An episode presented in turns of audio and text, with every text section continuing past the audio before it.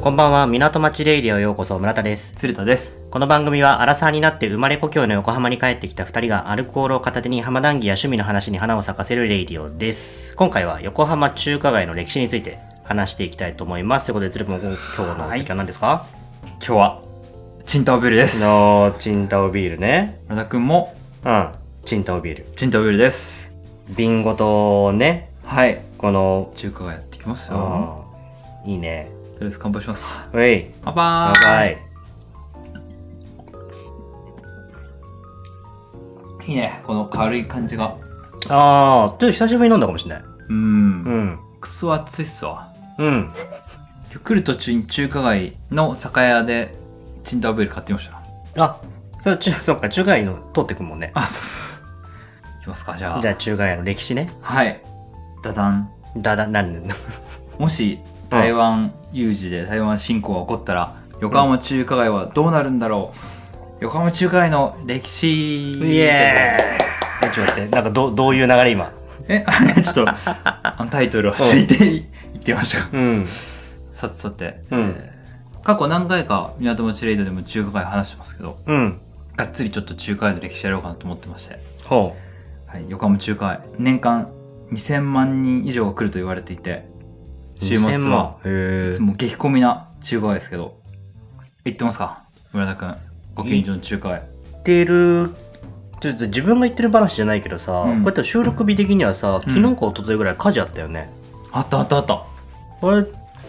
収まってた収まってた僕もニュースで見てたけど、うんなんか証言によると、うん。あの急にあの鍋から火が出たとか 証言がいやいや、そそりゃ火出るじゃんいやいや、だって嘘やん。で原因を調査中っていう記事を読んで うん。ふふって始まった急に鍋から火が出た鍋から急にね、まあまあ出る。あ、で、で収まってることですね収まってよかったけど、い言ってる、はい言ってるけど実は中華を食べるよりもウイスキーを飲んでる回数の方が多い、ああ圧そう倒的中に華街といったらやはりねバーも多いんですよねうんこれもいろいろな歴史的な背景があったありするんですあるんだ背景があるんですよ、中華街もバー目当てでは突入することが圧倒的に多いねそうねたくさんあるもんねうんちなみに、えー横浜中華街にはどれぐらいの店があるのかとうんあの中華街のホームページがあってそこを引用すると、うんえー料理雑貨お土産クリーニング、うん靴屋さんとかなど、うんまあ対消費者向けの総店舗数約630店舗ですとほうそのうち中華料理が約200ぐらいあれ3分の1ぐらいってことうんでその他飲食が80とかうん80とあとはサービス業が170ぐらいサービス業ってのは例えば占いとかだとああなるほどね売れちゃうんじゃん売らないとはいはいはいそあるね占いねうというまあ200中華料理屋さん200もっとあるような気もするんだけどももうめちゃくちゃあってとバーとかがその他飲食店に例えば入ってくる感じなのかそうななのその通りあと中華料理じゃなラーメンい屋あそうそうそうとかそうそうそうそうそうめちゃくちゃ飲食店ありますよね確かになんかあのかき氷屋とかうんああいうのとかかなも含めそうだねうんそうなんですよでもとにかくなんか世界で一番中華料理は多いんじゃないかってぐらい詰まってるめっちゃ多いね旅館の中華なんですけど、うん中華っていいっすよね僕めちゃくちゃ好きであ中華うまいうまい外さないしうん早いじゃんとうんいつも疑問なんだけどうんなんであんなさたくさんバラエティがあるのにあのうんめっちゃ早いじゃなかったのあのすごくねって思った持論あって、うんうあの火力強い作る時のーんうん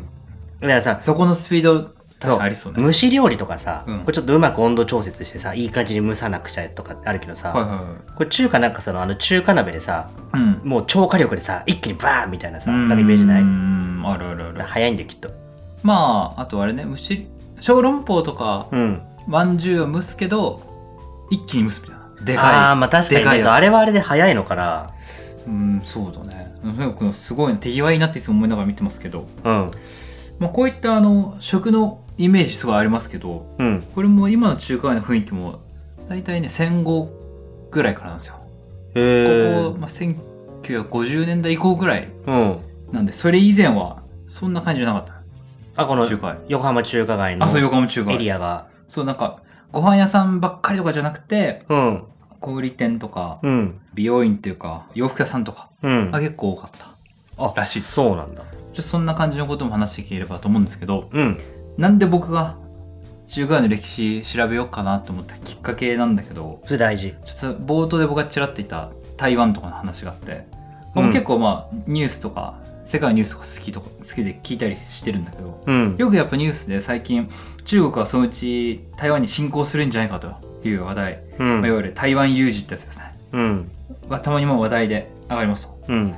でまあふとこう仮に侵攻がね、まあ、始まってしまった場合うん。中華街ってどうなんだろうなと思ったのね中華街。横浜中華街のやっぱ雰囲気ってさうん。なんかあのもしかしたら住んでる中華系のうん。人の割合によって結構変わんじゃねえかとかふと思ったんですようん。なんかだからそこから横浜中華街って中にいる中華系の人ってどこ出身の方人が多いんだろうとか、はいはいはいまはあい。住んでる人ってその中国大陸系それとも台湾系なのかとか、ああ、なるほどね。ねやっぱバイオちゃんめちゃくちゃ気まずくてさ、う殺伐しちゃいそうじゃんとか思ったのん。うん。あでもよく考えてみたら第二次世界大戦中のさうん。日本と中国とか戦った日中戦争の時とか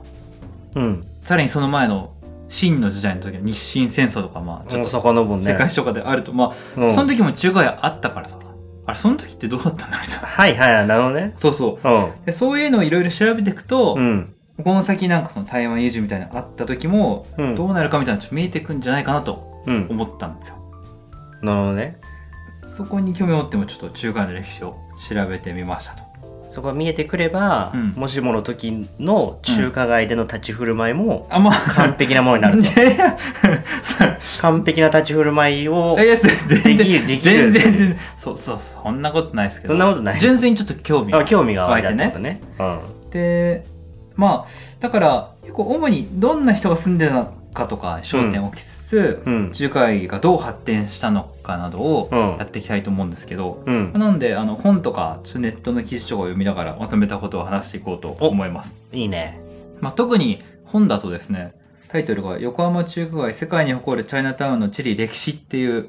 えー地理と歴史の本。うん、う山ん。下、えー清美さんという人が書かれた「うんちくまブックス」から出てるものは結構僕参考にしてます。うん。でまあきっかけはうん。結構その政治的な意味合いで僕これ調べ出してるんですけどうん。まあこのポッドキャストで別になんか政治的主張をするつもりはないです。あしないのどっちの味方ですとかそん なそんなえ、じゃあ、味方とはやね、そんなねもうねど。っちを支持しますみたいなそんなことを別に言うつ、そういうのつもりはないですなんかただこういう歴史でこう作られてるんだみたいなことをただ伝えていければなと港思う町レイドは中立だもんね。まあちゅそうそうそうですねいやだいぶセンシティブだから そんなそんな話入れたらそうって感じでうん。ちなみに鶴田はうん。三国志うん。甲子園劇キングダム、うん。あ蒼天コロコウと龍宝とかうん。めちゃくちゃ中華歴史もの系好きですおー。あるね、結構ね、いろいろね。めっちゃ好きでもでも割と僕近代の中国史は弱いのでどこなんだろうだ俺からその台湾とかさうん中華人民共和国とかさ全然覚えてない三国志ぐらいじゃないとちょっと分かんないかもしれないそう三国志ってさあれ200年とかの頃だからあれうん100何年とか200年ぐらいの時代の話だから大層昔からだいぶ昔そうああ まあなんで今回調べるにあたって一応簡単に調べたりはしてきてるんでそのことも話せればとうん思ってます、でですね、うんまあ、いきなり今日イントロなんですけど僕なりの結論初めに言ってみますかイントロで結論一応ね調べた感じだとあの台湾有事においてはうん横浜中華街どうなるのかあんま分かんない あんま分かんないことが分かっあんま分からないが分かったたっていうそうととというのはうんやっぱあの横浜中華街ってさ、まあ、基本的に横浜開港の時からうんどんどんこう発展してきてるわけねうんでその時からやっぱ長い間うん形成したやっぱ独自の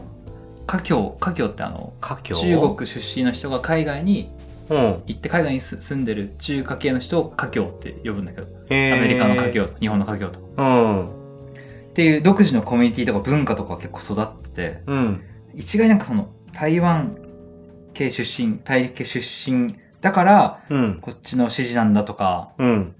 なんかそんな単純なね話じゃないんだよねあ、そういうもんでもない。そうそもそもやっぱ台湾とか中,、うんあの中華人民共和国とかができたのって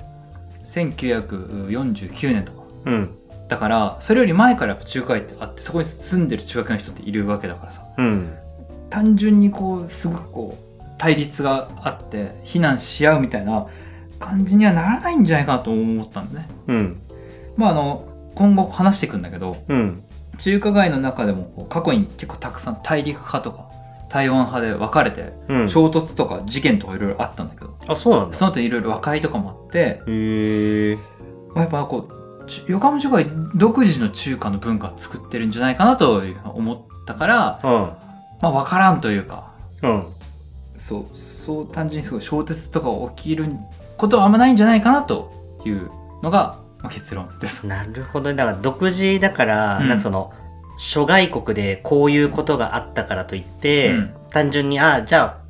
日本のその横浜中華街でも同じ、なんかその、感じになりそうだねとかって単純に言えるわけではないそうっていう、そうそうそうそうそう他の事例が単純に当てはまるような、そういう文化形成でもないよなっていうか。そううん。というのをこれから、えっと、いろいろ歴史を話していくのを聞いてもらえると、うんまあその感覚なんとなく分かってもらえるんじゃないかなとおー。し、まあ、逆になんかちょっと別の感想があれば教えてもらいたいなとうん。思っておりますと。ちょりますと。はいってことでうんちょ。っと長いイントロにはなっちゃってるんですけど、うん。今日はちょっと残りの時間で初めのあの中華街の初期の話を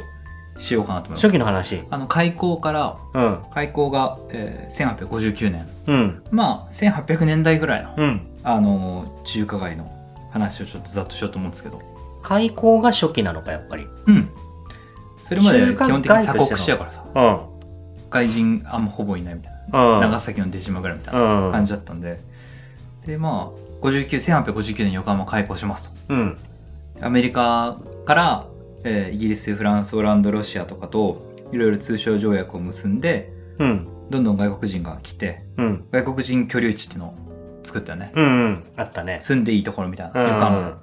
でその一つが、えー、と今の中華街のエリア当時は横浜神殿っていうふうに呼ばれるまあもともと海だったところを埋め立てたうん。。場所でしたたと、うん。ここ今の山下町であって、まあ、中華街なんだけどうん。で日本にやってきた欧米諸国のうん。貿易商とかうん。丸々商館みたいなところは、えー通訳とか取引を日本で有利に進めるために、えー売弁という役職で中国人をたくさん連れてきましたと。売弁売弁は売が買い物の買いに、うんうん弁はの弁が立つって口はうまいのはいはいはい弁、はい。で、まあ、売弁っていうなんか制度というか役割のうん。ものがあるんだけど、まうんあ、これは欧米諸国からすると異なる文化の東洋において買い付けとかうん。取引とかをまあ有利に進めるためにうん。使うまあ方法うん。方法みたいな。でやっぱ東洋の駆け引きに通ずる中国人を、まあ、せ専属バイヤーとして雇ったのね。うん。で日本であのお茶とか糸とかなんかそういうのあーいろい生ろ糸とかねそう生糸とかねうんやりましたでこういうあの、まあ、通訳とかで連れてきた中国人の人たちはうん。これ以外にもコックとか使用人とか、うん。荷物運びとかで、うん。まあ中国人がやってきます、うんこれが横浜の華僑、まあ、その中中華系の人のうん起源と言われてます、へで徐々にその華僑という言葉にちょっと統一していくけどう華ん僑の人たちは増えてって、え。うん。で、まあ当時の中国はまだ王朝の秦という国の王朝があったんでうん。で秦との貿易とかが盛んになってきた、えーまあ、1874年とかそんぐらいの頃に徐々に徐々に今の中華エリアに華僑の人が、えー住むコミュニティが増えてきましたとうん。大体この頃1000人ぐらいの人が住んでまあしー。たこれは多いのかなまあ、えっとね、まあま欧米人の人と大体同じぐらいあ。うん。でこの時どこ出身の人が多かったかっていうとうん。どっから来たのかというと広東省、まあうん今の香港とかうん。マカオとかの近く、まあ、中国でいうと南の方うん。の出身の人が多かったですとうん。ここからよく来てましたとでなんでその中華系の人ってあの中華街エリアに住み始めたのかっていうとうん。結構説としてあるのは横浜神殿って埋め立て地で結構なんと低湿地帯でうん。欧米諸国の人たちはそこにあんま住みたくなかったんだよね水はけ悪いとかはいはいはい。欧米諸国の人たちはやっぱ丘の上のさ山とかに住みたかっあーあの辺ねたそうでそこに住んでたんでうんあのそういう住み分け、うん欧米系の人と中華系の人で住み分けが行われた結果、中華エリアに中華の人が住む住んだとうんいうふうに言われてます。でどんどんどんどんあの華僑の人たちは増えてってうんうん欧米人たちよりもどんどん多くなってってうん大体えっとね開港から開港が59年で大体1892年ぐらいうんまあ30年ぐらいには1,000人だったものが3,500人ぐらいになったりうんしてで1800年代の末に日清戦争って日本と清が戦争するんでその時に一回あのガッとみんな本国に引き上げるから人口減るんだけど、うんまあただ日清戦争が終わるとすぐまた戻ってきたりしてます。うんで1900年代ほんと直前うんの1889年とかあたりにはうん日本であの外国人居留地っていう制度が廃止されて、うんえっとまあ、どこにでもどこにでもって言うとあれかあるかもしれないけどあの住めるようになりましたとうんだから日本人の人たちも入るしう中ん国人の人たちもちょっと外に出てくるみたいなうんふうにしてってなんか例えば伊勢焼少女町とかあたりで商売とかうんしてでかいシューマイとか店頭販売するよ うにななってしまいます なんかめちゃくちゃ名物だったらしいよあそうなの伊勢役所に出たシューマイとかめっちゃでかくてあすげえっつってあなんだろうどんくらいあ横る浜のシューマイみたいなのそこでちょっと有名になってきへえたで中華街も、うんあの今のさメインの大通りあると思うけど、うんお店は違えど結構にぎわうようになってきますと道場からあの道はあったんだうんあったうーんあのルートはほんと昔から埋め立て地の時斜めになってるってやつだが、よねそうそうそうそうあれを元になって作うられてると思んうで当時の華僑の人たちの代表的なお仕事はどんなものをしてたかっていうとうんサンバ島っていう呼ばれるサンバ仕ル事トのくくりがあって、うん3つの「ば」はあの把握するのうん「はうん把握の歯」に二刀は刀うん三馬刀って言ってだまあ、3つの、えー刃物というか3つの刀、うんそれは、えっと包丁の料理人うんと髪を切る理容師というか利用し理容師とあとは仕立て屋さん、仕立て屋さん洋服屋さんあそうそうそう服かはいはいはいはいはいこの3つが結構中華系の人のうんあのメインなうんお仕事でやってましうた、ーん当時日本ってそんななんていうの料理とか洋服とか散髪とかあんま文化なくてなかったかあその文化とか技術というか、うん西洋風のねうん結構サンバ島によるうん日本での技術の発日本人の技術の発展みたいなうんにこうやっぱ貢献したそうとそいううか貢献したというかへえがあったそうですでこの時って中華街っていう名前では全然呼ばれてなくてうんなんて呼ぶんですか昔はですね南京町と呼ばれてたんですよ南京南町京って南の京ってあー中国にも南京ってあるね町があるけど、うん南京町と呼ばれててであのこの前村田君が行ったうん神戸のさ中華街あーまあそこ今南京町って多分呼ばれてると思うんだよ、ねそ、ったかななんかそうだったかな昔はそうなんか横浜も神戸もうん南京町とあか呼ばれてたんだけどえー、横浜は中華街中華街に変わって、うん神戸は今も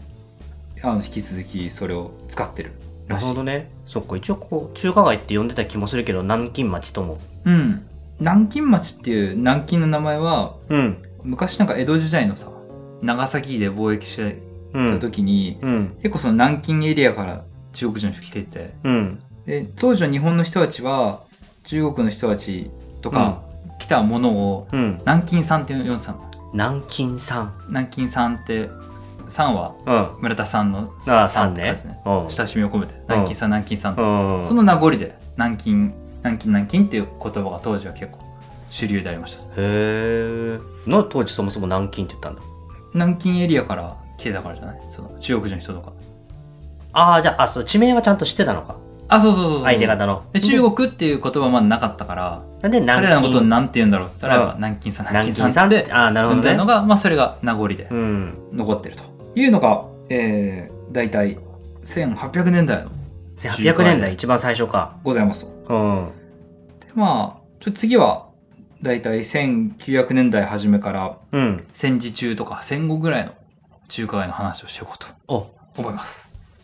まずははいイントロってことそんな感じですかねね。はい。ちょっと徐々になんかこう分かり始めてる感があるんだけど、うんうんでも最後コツーポンの最初言った結論のように、うん結果分からないに至っていくのここからまあ、この時まだそもそも中華人民共和国も台湾もないからねあ1100年代そうかそうそうそうだからここから先に徐々に、まだこの時の中国人の人の気持ちは自分たちは真の国の人って感じかなああなるほどねそうそううんでもこの後真の国が辛亥革命っていう革命で崩壊して、うん中華民国がこのこの次の回でやるけどができてさらにその中で戦って、うん台湾と中華人民共和国に分かれていくみたいめちゃめちゃ詳しくなっちゃうねうちらな、ね、もうもう詳しくなっちゃいますよ楽しみだわはいそんな感じではりいますかじゃあまあそろそろ花も満開ということではい今日はおしまいにしますかはい。港町レイドでは皆様からのお便りを募集しています。概要欄の方もしくはツイッターでハッシュタグ、ツイッター X で、 え えーハッシュタグ港町レイドをつけて投稿お願いします。はいではまた次の港町レイデオでお会いしましょうさよなら。